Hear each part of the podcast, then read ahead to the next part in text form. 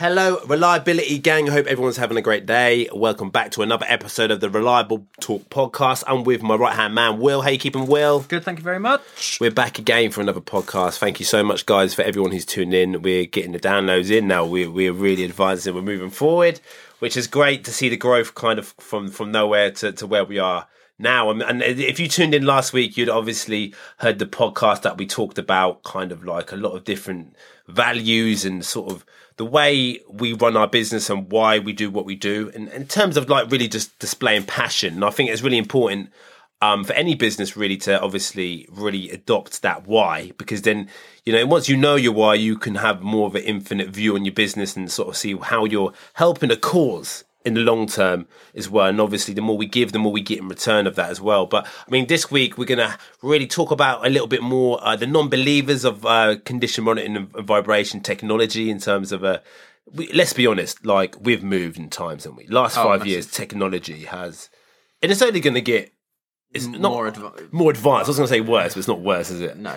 You know, it all depends on which way you look at technology. Um, but it's happening regardless. it's not stopping. That's what I say to people. Like, regardless of whether you're in agreement whether it's a good or bad thing, and I don't, I don't really ever label anything good or bad. Um, you know, I think you can see things in different lights on every aspect and every element on every subject, right? Um, but regardless of whatever you think of it, it's it's happening. Uh, and you know, I think you can either jump on it and join it, or be left behind. Yeah. What's the saying? Innovate or die in it. That's it. Yeah. There was that Bob Iger. Yeah, Bob Iger, CEO of Walt Disney Company, he wrote a book on leadership techniques. It's yeah, a fantastic book. And in it, he talks about how, you know, you think of like Disney as a company. They are huge. They touch every corner of the world pretty much from all their different things. And it's true. You have to keep moving with the time and innovating or you get left behind. Exactly. You know, we are moving toward this day and age. So obviously, like you know, there's a lot of maintenance reliability guys, or you know, engineers, fitters on site that have seen us come in with our new technical gear, and maybe if they've never seen it before, I can imagine they'd be working at a workplace 20, 30 years. They're, they're doing the PPMs. Everything's very sort of reactive, and there is a hero culture about it as well. As well, you oh, know, like oh you know, downtime hits. I saved the day. I come in, I repaired it, which is great. And obviously, it's very kind of self orientated that though, mm, in terms of because definitely. if you look at the company, they probably suffered quite badly from that hit, regardless of what happened. Yeah. Um, and you know, they see a new guy come in, new young lad, you know, this new technical analyzer they've got there, that probing on their equipment and I can I can understand it. It can be quite, I would imagine, for some of the guys that have been there for many years, maybe quite it. intimidating. Yeah, like who's this guy? Who's who's this guy testing this stuff? Then what happens? They get a report and they say change this item. Like, how do they know that? Like I can see from their point of view their you know their their viewpoint. I can definitely relate to that if yeah. I put myself in their shoes. So I think as well, what doesn't help is the awareness though. Like because I think you know the thing is I, I personally, as a VA engineer in the past, I used to, I talk to everyone. Yep. When I go across site and I explain what I'm doing, I try to get them involved and I try to really explain like how the collector taking that information and what we're actually looking for. Mm-hmm. Um, so it definitely does help in terms of understand people understanding what we're doing. But a lot of the time, oh bless you, excuse me. but me. a lot of the time, um, it's not conveyed, is it, mate? No, they don't know what you're doing, and if they don't know what you're doing, are they going to have a positive outlook on what you're doing if they're not aware of? It? No, definitely. It's a big awareness thing. You know, um, for those of you that know uh, Jason Tranter at Mobius, you know, he says in one of the books, you know, for a CBM program to work, everybody has to be on board. Yeah, yeah have to be involved. And they, it's they a have, team effort. And, whether that be, you know, when we go to our customer sites, we do try and involve as many people as possible. You know, well, it is a team effort, and this is what I kind of feel like. You know, today's podcast is going to be about in terms of understanding shall we say leadership? No, but not even leadership maybe more it, it has to the, the, cbm approach if you're going down that route it has to come from above. It you know, has and to. it has to be filtered and it has to be led as well. So you, you know leadership does come into that definitely in terms of uh, what we're doing. But what i think is really important is that you know whatever company are doing it for example maintain for example for or another whatever. customer we are an extension of their maintenance plan. And we really try to make that relationship quite clear that we're here as an extension to what they already are. We're not here to take over anything. We're not here to kind of no. say, you know, we're the best. We're here to guide really in, t- in terms of really try to drive and you know, achieve the goals of the engineering maintenance department, which which is lower downtime, increased reliability. reliability. Of course, the, the, the, same goals apply to everyone, don't they? Whether they're kind of met or not is another story, mm. and that really does rely on, you know, shall we say, the leadership uh, and the management, shall we say, coming yeah. from above that. Do you know what I mean? In terms of really delegating the right tasks of maintenance, and it has to be done very carefully, Definitely. because you, if if you've got some people on the team that don't believe in it, and you've got some people that do, it, it can be difficult. It can be because when you put your recommendations in, you have to remember the people that are carrying this work out is not the engineering manager. He might be fully invested. Yeah, it's the people below him, and if they're not invested, are they doing the best job? Yeah, you know what I mean. Yeah, and definitely. you know they may they may just be kind of doing it without saying that they don't believe in it. And I think that's really dangerous. It, it, can be, and it's why it's really we try so hard to incorporate as many people involved in the process as exactly. Can. It's difficult, you know, but it, what would you say? How would we? How do we go about um, really including everybody and the people that don't believe in it, the non-believers? How do we go about kind of not convincing them, but making them aware of what we're doing is not intru- intrusive to their to their job? It, it comes down to education, doesn't it? It's yeah. educating these guys, spending the time with them. You know, the, and I think it's step by step as well. Like remember, a lot of this behaviour is quite automatic as well. Yeah, and I think as well, some some places you may have a bit of a negative attitude towards maintenance in general, mm-hmm. uh, if you know what I mean. So it all depends on the on the individual as well. But if it's very deep rooted, it's very difficult. You can't just come in and say, "Oh well, you know, we're doing this because of this, and it's great because of this. Because regardless if they even believe it or not, their automatic behaviours to go against what you're doing. It's it's all like I say, it's it's long term education working on it. I mean, the first thing like we would always suggest is we try to do um, training, do yeah. some training programs. If we go to a site where we know it's got a particular um, problem in not problem as such but it, it's a lot skeptics shall we say people yeah. that aren't quite we'll try and get all those engineers in a room as and what's feasible with the plant and shut down and kind of not take them through a full vibration qualification but at least give them a good awareness as to how we're there to support them to make their lives easier exactly and what we'll do we'll bring in bearings that have defects in to show them sort of like what we're looking for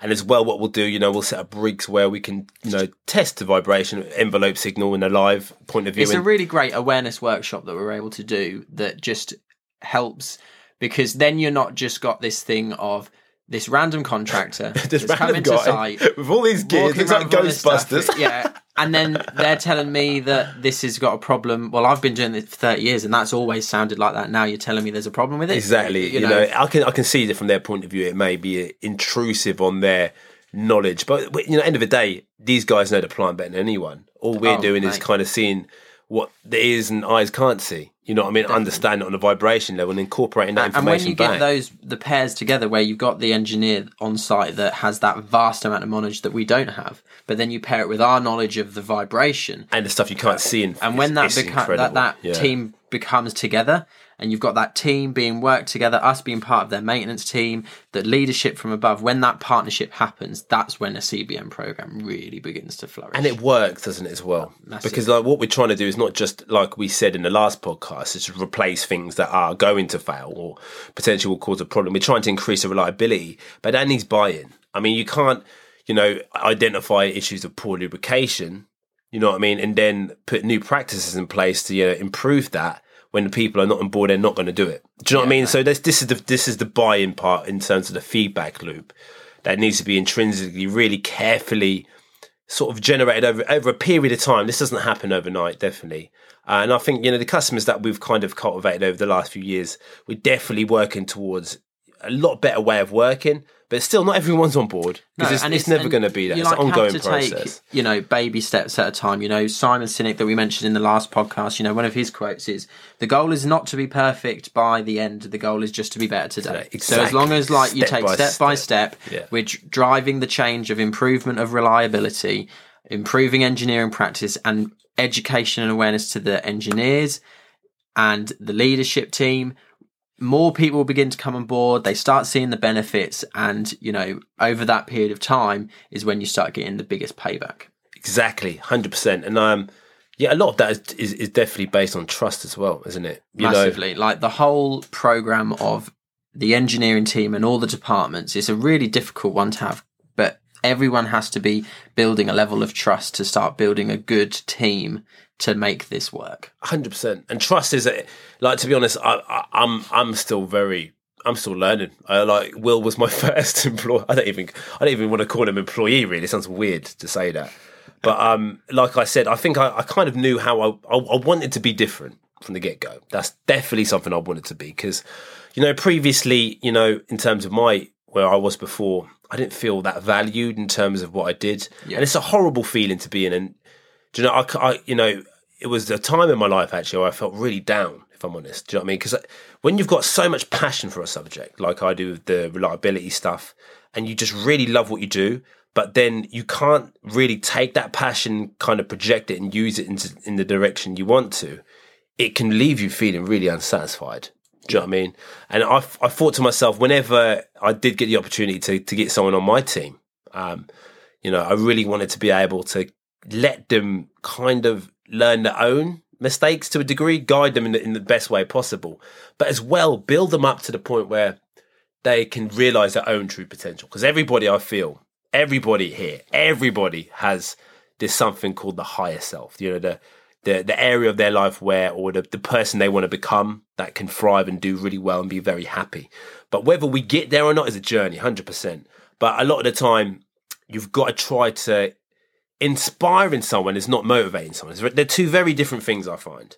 Right, motivation you have to continually. It's like a manipulation. Yeah. Every single when you're trying to motivate someone for sales, is an example. Like you could say to them, "Oh, if you hit hit this target, you'll you'll get this in return." Yeah. Right. What you may get is a short term boost of motivation. The guy might want to go in and do it, but remember, every single time you have to put that offer on the table for him to work. Inspiration is very different. Inspiration yeah. comes from inside. So by me enabling Will to have this trust and just go out there and do what he needs to do, it inspires him to take more action on his own. And that's back. where we want to get and that's where me and Will like to try and work with the maintenance team as strong as possible to get them to that point. The inspired part, because, not the motivational part. no, part. the inspired yeah. part. Because once you have your maintenance team inspired to constantly strive towards better reliability, better engineering practices, they will go out of their way to do that. I genuinely think deep down, as engineers, I do. Everyone wants to run better. You know, pe- no, no, they, do, they, they, they do. Uh, you know, because we would be engineers otherwise, would we? No, no. Exactly. And I think it just, it's a it's a core belief for engineer that they want things to do better. But unfortunately, it's the environment they're in doesn't allow them to do. I don't think. No. I feel. Do you know what I mean? No, um, definitely. They have well. to. You have to have that strong trust environment. You know, you have to have that in place to be able to move the team forward, bring inspiration from the top down, and with a support structure from like ourselves or whoever that has the experience and background in that subject to help bring them all along. It's a massive team effort. It can't be done one or the other. Yeah, it's 100% a very, you know, everyone has to kind of pitch in, you know what I mean, to to get the whole it's, it's a very much a team game. You know, like like football, you can't have one star player that tries to get the you know you know how it's going to end. You know what I mean? Every single player or every single team member needs to be invested to be able to get stage and you know, to, to really try to push that reliability concept as well. Massive, massively. Definitely. So, yeah, no, I think today we've had a great discussion really about kind of reliability, kind of leadership. I um, hope it kind of just gets people maybe thinking a bit like doing maybe something differently or something like that. Yeah, definitely. As well, you know, what we want to do is try to be able to inspire. Um, we want to be able to, you know, teach what we've learned, and we, we're still learning along the way as well. Do you know what I mean? But I think when it comes to you know, us coming to site to maybe introduce, you know, practices that haven't been adopted in the past before, as long as we can raise a level of awareness that we're here to help, there's, there's, you know, there's, it's a good start. You know what I mean? To, to really yeah. getting the team involved because we could have the best equipment, we could have the best knowledge, we could have the best, you know, yeah. like we, we could pick up any, like the best information, but it is all pointless. All of it, if you can't engage a team to follow the recommendations and do you know what I mean? As a team effort to introduce our findings into the reliability culture of the plant. Yeah. Because if you don't do it, it's just a pretty spreadsheet. So that's what I say to everyone. Yeah. It's a very pretty expensive spreadsheet if it's not adopted, yeah. believed and a you know, acted upon and as well sort of brought into the future of reliability culture as well. Definitely. Definitely.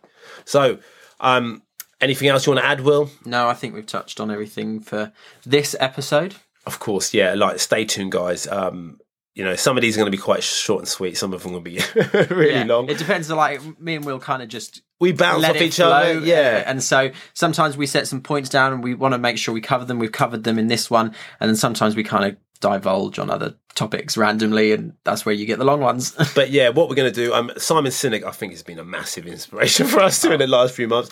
But what we're going to do is going to leave you with uh, five quotes that we've both selected from him that may get you thinking. So, will you pick your one of your quotes? Okay, I'm going to pick uh, so these are just for some background. These are some quotes on leadership, and um, if you haven't heard of Simon Sinek, we recommend you go check out his books. He's really good. So uh, a leader's job is not to do the work for others; it's to help others figure out how to do it themselves, to get things done, and to succeed beyond what they thought was possible. Great, yeah, I love that quote. I think as well, if you can, if you complete a task that you didn't think was possible, gives you incredible amount of inspiration to be able to take the next task on with a lot of confidence. So this is this is one that I like like I like as well. A star wants to see herself rise to the top.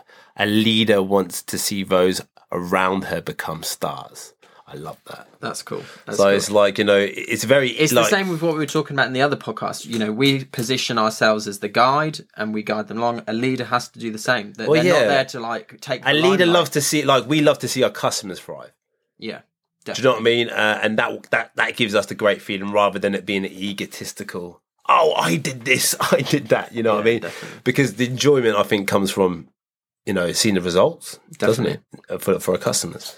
Uh, I'm going to pick this one. So. Uh, leaders don't look for recognition from others. leaders look for others to recognize. Oh, I like that. That's cool. Yeah, I definitely agree with that one. Definitely. So I'll go. We'll go. We'll do two more. We'll do two more. Uh, under poor leaders, we feel like we work for the company. With good leaders, we feel like we work for each other. Wow, that's a powerful. That's it's so true, isn't it? It's so powerful that because that's how I felt with the last. Well, that's how I felt. My last employer before I came to you, you know, I was very demoralized. I'd lost all confidence in what I'd done. Yeah. You know, and to have joined the last six months have completely changed my life being with Will. You know, I, have completely regained my. I don't really see yourself again. as as a employee. Um, more of a friend, really. Yeah. That just loves reliability. That helps me you know, achieve the goal. you know what I mean? And I think it, sometimes I have to I have to remind myself this is a business. you know what I mean? you know, and but I think that's a good thing, really, in, in, a sense that we've got that relationship. You know, and I think as well, if you can inspire people within your team, you're going to get the same results because everyone's going to love being where they are. It's a good environment to be in. Yeah, no, definitely. I think this is probably a good one. This is onto that, which is this last quote for this uh, podcast, which is to look to hire people inspired to achieve something big over people who demand something big before they feel inspired. Oh, Very simple. Love what that. We, what we just talked to, you know, it's all about if you can crack the inspiration to your engineering team, the gate, you know, the goals are endless. Well, that's the thing, isn't it? I think this one really goes on the sense that you know, get people that will provide something big because yeah. they're internally inspired, rather than people say, "Oh, well, I want this much money." And then I'll produce the goods. Do you yeah. know what I mean? And I think money's a big metric in it. A lot of people are looking for, oh, the big money, but what are you looking to do? What What's your why? At what cost? At what yeah. cost? You know, what cost what is that money? You know, yeah. So is it? Is, yeah. Are you costing your happiness to, to, to go for that money? I mean, obviously, money. And we all need money. We all need money to live. But is it? Yeah. Is it the only end goal? Or is there other metrics around that you're going to measure your success? Because I can promise you, it's not just money that that will leave you that satisfaction. You know what I mean? Definitely. We're going to leave you one last quote. Um, Go on, then. Scroll down a little bit, mate. Let's have a look. Uh, Right, there's a difference between listening and waiting for your turn to speak. Wow, I love that. That's that's powerful as well. So yeah, there's a big difference between you know actually sitting there and listening to someone and understanding them.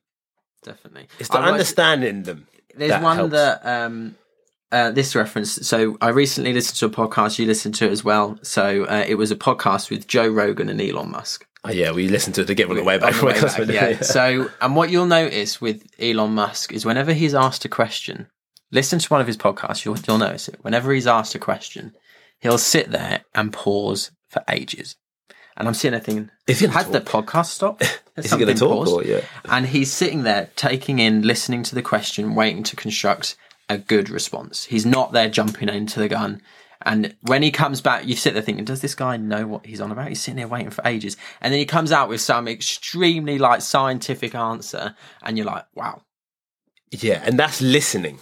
There's a difference. You know, there's, there's, there's there's hearing, there's listening, then there's awareness, which is like the the whole you know the whole shebang of like right, I truly emotionally understand what the question was. Here's what the response will be. Yeah, definitely.